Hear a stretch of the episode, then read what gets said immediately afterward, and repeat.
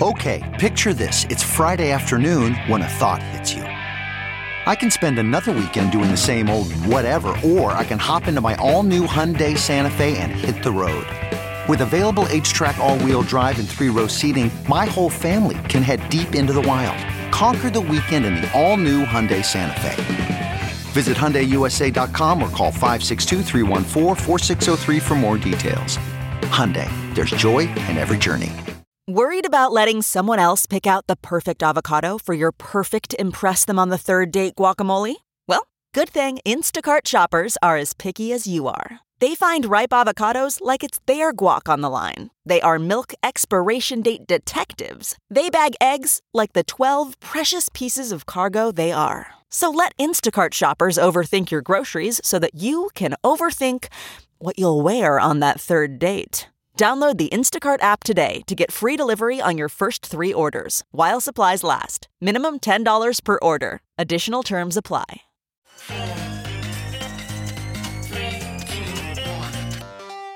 Welcome back to The Breakdown with me, NLW. It's a daily podcast on macro, Bitcoin, and the big picture power shifts remaking our world. The Breakdown is sponsored by Nexo.io, Chainalysis, and FTX, and produced and distributed by CoinDesk. What's going on, guys? It is Wednesday, September 21st, and today we are talking all about the housing market. Before we get into that, however, a quick note. There are two ways to listen to the Breakdown podcast. You can hear us on the CoinDesk Podcast Network feed, which comes out every afternoon and also features other great CoinDesk shows, or you can listen on the Breakdown Only feed, which comes out a little later in the evening. Wherever you listen, I would so appreciate it if you could take the time to leave a rating or a review. It makes a huge difference, and I really appreciate it. Also a disclosure, as always, in addition to them being a sponsor of the show, I also work with FTX. Finally, I want to tell you about CoinDesk's new event, the Investing in Digital Enterprises and Assets Summit, or IDEAS. IDEAS is designed to facilitate capital flow and market growth by connecting the digital economy with traditional finance. Join CoinDesk October 18th and 19th in New York City for a 360-degree investment experience where you can source and invest in the next big deal in digital assets. Use code BREAKDOWN20 for 20% off a general pass, and register today at coindesk.com/ideas. All right, folks. Well, today, as you well know, is FOMC day. The market eagerly awaits what medicine the Fed will prescribe this time around. Although at this point, the 75 basis points is so priced in that getting that hike, which would have been extraordinary in other contexts, could actually cause a small relief rally. Now, the opposite is also true. If we see 100 basis points later today, that could cause markets to take another leg down. In addition to this month's specific rate hike, investors are also looking to see what guidance the Fed gives about where they think the terminal interest rate will end up, and when they think they'll get there. Anyway, tomorrow's show will inevitably be about all of that, and the news comes out a little bit too late to cover today. So today, what I wanted to do is the show that I mentioned yesterday about an industry that I think is a fascinating microcosm of pretty much everything going on in the economy. That industry is, of course, housing. This week has seen just a barrage of info on the housing market that gives us a perspective on how this key industry is behaving, reacting to changes in consumer demand, and reacting to changes in monetary policy. Let's start with U.S. homebuilder sentiment. U.S. homebuilder sentiment has continued to fall. It has slipped now for a ninth month in a row. The National Association of Home Buyers /Wells Fargo gauge decreased by 3 points to 46, and this stretch of declines, in which homebuilder sentiment has fallen every month this year, is the longest stretch of declines in data going back to 1985. One of the big reasons for this is, of course, mortgage rates. The average rate on a 30-year fixed mortgage is up to over 6.3% as of this week. That's the highest level since 2008 and more than double the average rate a year ago. That represents the largest one-year change in data available back to 1975. The previous year-over-year change was around 45% in 1981, to give an idea of just how much of an outlier this rate adjustment is. Now, what this means in practice is that the average monthly price that homeowners on a mortgage are paying is way up. According to data from the National Association of Realtors and Bankrate, the monthly mortgage payment using the median existing home price and assuming a 20% down payment is now over $2,000 nationwide. That's up from the pandemic low of $986 just 2 years ago, so more than double. Lance Lambert, the housing correspondent at Fortune, wrote, "Principal and interest payment on a $500,000 mortgage, 30-year, At 2.65%, it'd be 2015, i.e. January 21. At 3.11%, it'd be 2,138, i.e. December 2021. At 6.42%, it'd be 3,134, i.e. today. And that's without factoring in home price appreciation. Joe Weisenthal also cataloged this data in a newsletter this week, showing that across 10 major metros, the monthly payment on new loans for the median property had more than doubled since the pandemic. In Tucson, Arizona, the average monthly payment was $1,891. In D.C., it was $3,113. In Los Angeles, it had reached $4,102, and in the San Jose area in Silicon Valley, it topped the list at $9,438 per month. Braden Gustafson, a real estate appraiser, wrote about the shift in what's called the affordability index. Based on a 6.35% mortgage, the affordability of homes is getting to obscene levels. The index is at 54.6%, meaning a typical homebuyer only makes half the required income to buy a home. Charlie Bileo puts numbers on this as well. 2 years ago, 30-year mortgage rate was 2.87%, and average new home price in the U.S. was $405,000. Today, 30-year mortgage rate is 6.02% and average new home price is $547,000. Result? $28,000 increase in down payment, assuming 20% down, and 96% increase in monthly payment. Note, this cost comparison does not include property taxes, insurance, utilities, and repairs or maintenance, which have all seen significant increases as well. Putting an even more human note on this, he continues, the median American household would need to spend 44.5% of their income to afford payments on a medium-priced home in the U.S., the highest percentage on record with data going back to 2006. Despite this and all other evidence to the contrary, there are still many saying there won't be a nationwide decline in home prices. If that sounds familiar, it's because exactly the same thing was said during the last housing bubble, including comments by the Federal Reserve. Now, in terms of this sector's connection to larger macroeconomic policy and things going on, in the last CPI print, one of the big drivers was owner's equivalent rent, which is basically what you'd pay if you were renting your own house. 24% of the CPI index comes from that number. Now, theoretically, increasing mortgage rates could force the prices of housing down in the long run. We are seeing home sellers start to cut prices a bit. Mike Simonsen from Alto Research writes, price reductions inched up this week to 40.6%. 40% of the homes on the market have taken a price cut in the last few months from the original list price. That's higher than recent years, but not super bearish. Basically, what you're seeing here is if fewer people can afford the mortgage and the down payment, they take themselves out of the market. In August, sales of new homes hit their lowest monthly level since 2008. New purchase applications have dropped by 20% year over year. This slowdown has caused a backlog in supply, with 4.1 months worth of homes available for sale, compared to only 2.1 months in January. This sort of increase in supply is typically associated with falling prices in the year ahead. Morgan Stanley analysts say this predicts for cheaper prices in a year. When more than 1 month of additional supply was brought on, prices were lower in the following year 88% of the time. This is historically speaking. There have been only 9 instances in the last 30 years where 2 months' worth of housing supply have been added within a 6-month period. In each case, house prices were lower a year later. Now, of course, the problem with a lot of these assumptions is that we've still got an inventory problem that is more structural than short-term. While inventory growing by a few months suggests a shift in current conditions, it doesn't solve the problem we've been dealing with for a decade, which is the fundamental underbuilding coming out of the global financial crisis. To put a point on this again, Mike Simonsen tweets, a little bounce in inventory up to 552,000 single-family homes unsold on the market. 26% more homes than last year, 43% fewer than 2019.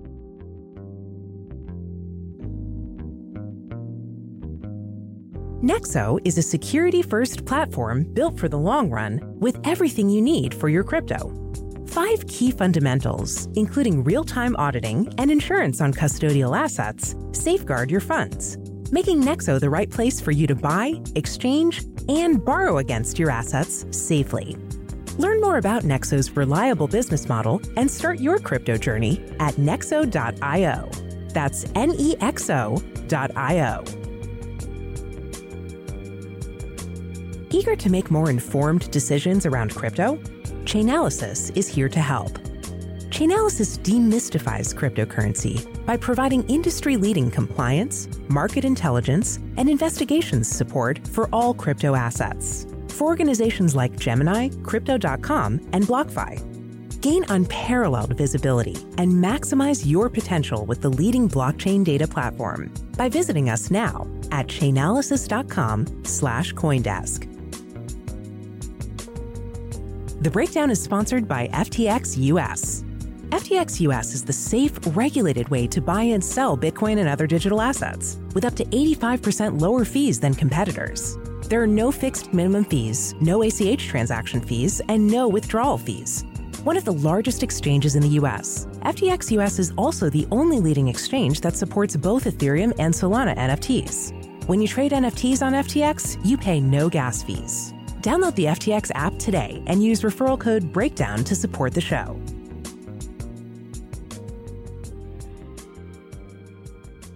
Getting back to the homebuilder sentiment survey, remember that that is a forward-looking survey as well. It's not just about what's happening right now, it's about what people believe will happen in the future. I think all you need to know about that forward-looking sentiment comes from a phrase that I believe was likely carefully considered. The National Association of Home Builders chief economist Robert Dietz said, "The housing recession shows no signs of abating, as builders continue to grapple with elevated construction costs and an aggressive monetary policy from the Federal Reserve." Now, one weird byproduct of all of this is that some sellers have given up on selling and have shifted to renting instead. The Wall Street Journal wrote about this a couple days ago. Basically, the squeeze on affordability and slowing sales have led some number of prospective sellers to give up on achieving a sale and instead focused on renting out their former home. This was a strategy that some had speculated about during the pandemic, but now we have some more firm data showing that in key markets, homeowners were choosing to switch their listing from sale to rental in large numbers. 10% of the listings in Southern California went from sale to rental, and 9% in Texas. Anthony Lamacchia, owner of Waltham, a Massachusetts real estate broker, said, "People are hearing that rents are going up, so they're saying, well, if I can't sell it for what I want, I'll just rent it, because I'll get a really good rent." David Freeman, CEO of Knox Financial in Boston, said, "In a market that's flat or down, you're going to have a lot of people who probably don't want to sell right now. We certainly expect people to decouple when they buy from when they sell, and part of the way to do that is rent." A huge factor enabling this trend was the availability of 30-year mortgages, which were refinanced at an all-time low during the pandemic. For many people, the property that they owned in 2020 is attached to some of the cheapest debt that they're ever likely to see, so giving that up is a difficult choice. What's more, the recent surge in rents has helped make this choice to retain additional property easier. In June, the national average rent for a single-family home was up 13.4% from a year prior. A John Burns real estate consulting survey found that 11% of prospective homebuyers switched to renting in July nationally, with as much as 24% of buyers switching in hotspots like Texas. Builders seem to be following these trends as well. Bradley Hunter, a real estate consultant, tweets, "24% of builders reduced prices. Cancellation rates are spiking in many markets. More builders are pivoting harder into build for rent." There's also been some discussion around the last week around big institutional investors pausing plans to purchase more residential homes or even looking to unwind some positions. Commentators noted that with 1 and 2 year treasuries approaching 4%, the premium for collecting residential rents was beginning to get really thin compared to just buying bonds. If you think about what we're going through right now as an unwind of some of the things that characterized the last decade, this kind of makes sense. The whole paradigm of institutions looking for alternative investments was all about the search for yield. If there isn't a search for yield right now because the US Treasury is handing out that yield happily, that becomes less important. Now, whenever we talk about housing, one of the questions that it brings up for people is, will this be another Great Recession scenario where a crashing housing market brings down the rest of the market as well? Obviously, one of the major problems with the 2008 collapse was the economic turmoil that happened throughout the housing sector. According to FRED data, 1.5 million jobs were lost throughout the construction industry during the span of the GFC. Bankruptcies also rippled through the housing finance sector, with more than 25 subprime lenders going under in February and March 2007 alone. This ultimately led to the collapse and nationalization of the two largest mortgage lenders in the U.S., Fannie Mae and Freddie Mac, in the summer of 2008. However, there are a number of things different this time, with perhaps the chief being that in the post-Great Recession world, U.S. homeowners have a lot more equity in their homes than they did before. Real estate agent Hank Bailey tweeted this, "Another reason why this time it's different. In the Great Recession, there was no equity or reason for many not to walk away. Today, U.S. homeowners have a lot of equity on their hands." Underscoring that, according to the Federal Reserve, home equity hit an all-time record level of $27.8 trillion in Q1 of this year. Basically, there just isn't the same category of low home equity mortgage holders that there were in 2010.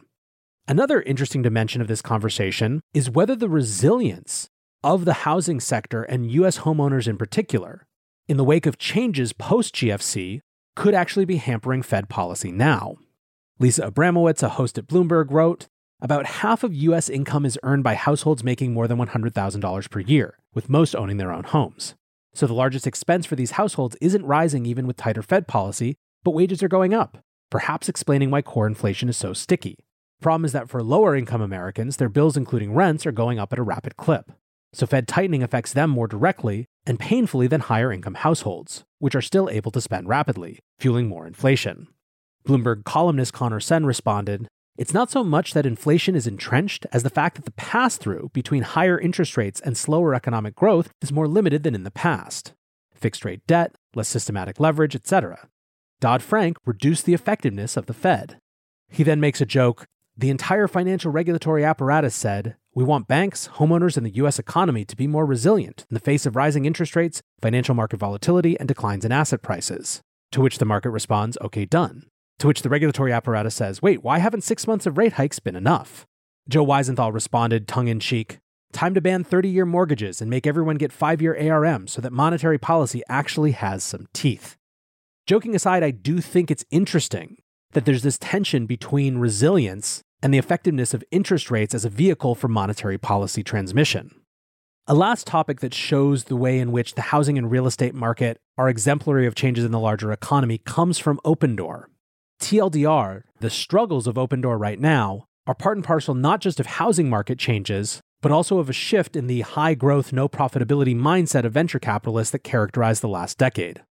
So to go back just a bit, online housing marketplaces like Zillow and Opendoor controversially turned their pricing algorithms into market participants late last year. Basically, they were attempting to capture more upside in a hot housing market by operating a house-flipping venture alongside their core services. Opendoor was the most aggressive in offering this service known as iBuying, where the company would offer to purchase homes from sellers who were asking for a valuation, make minor repairs and presentation modifications, and then later list the home for resale. The value proposition was that this took the hassle out of listing and selling a home.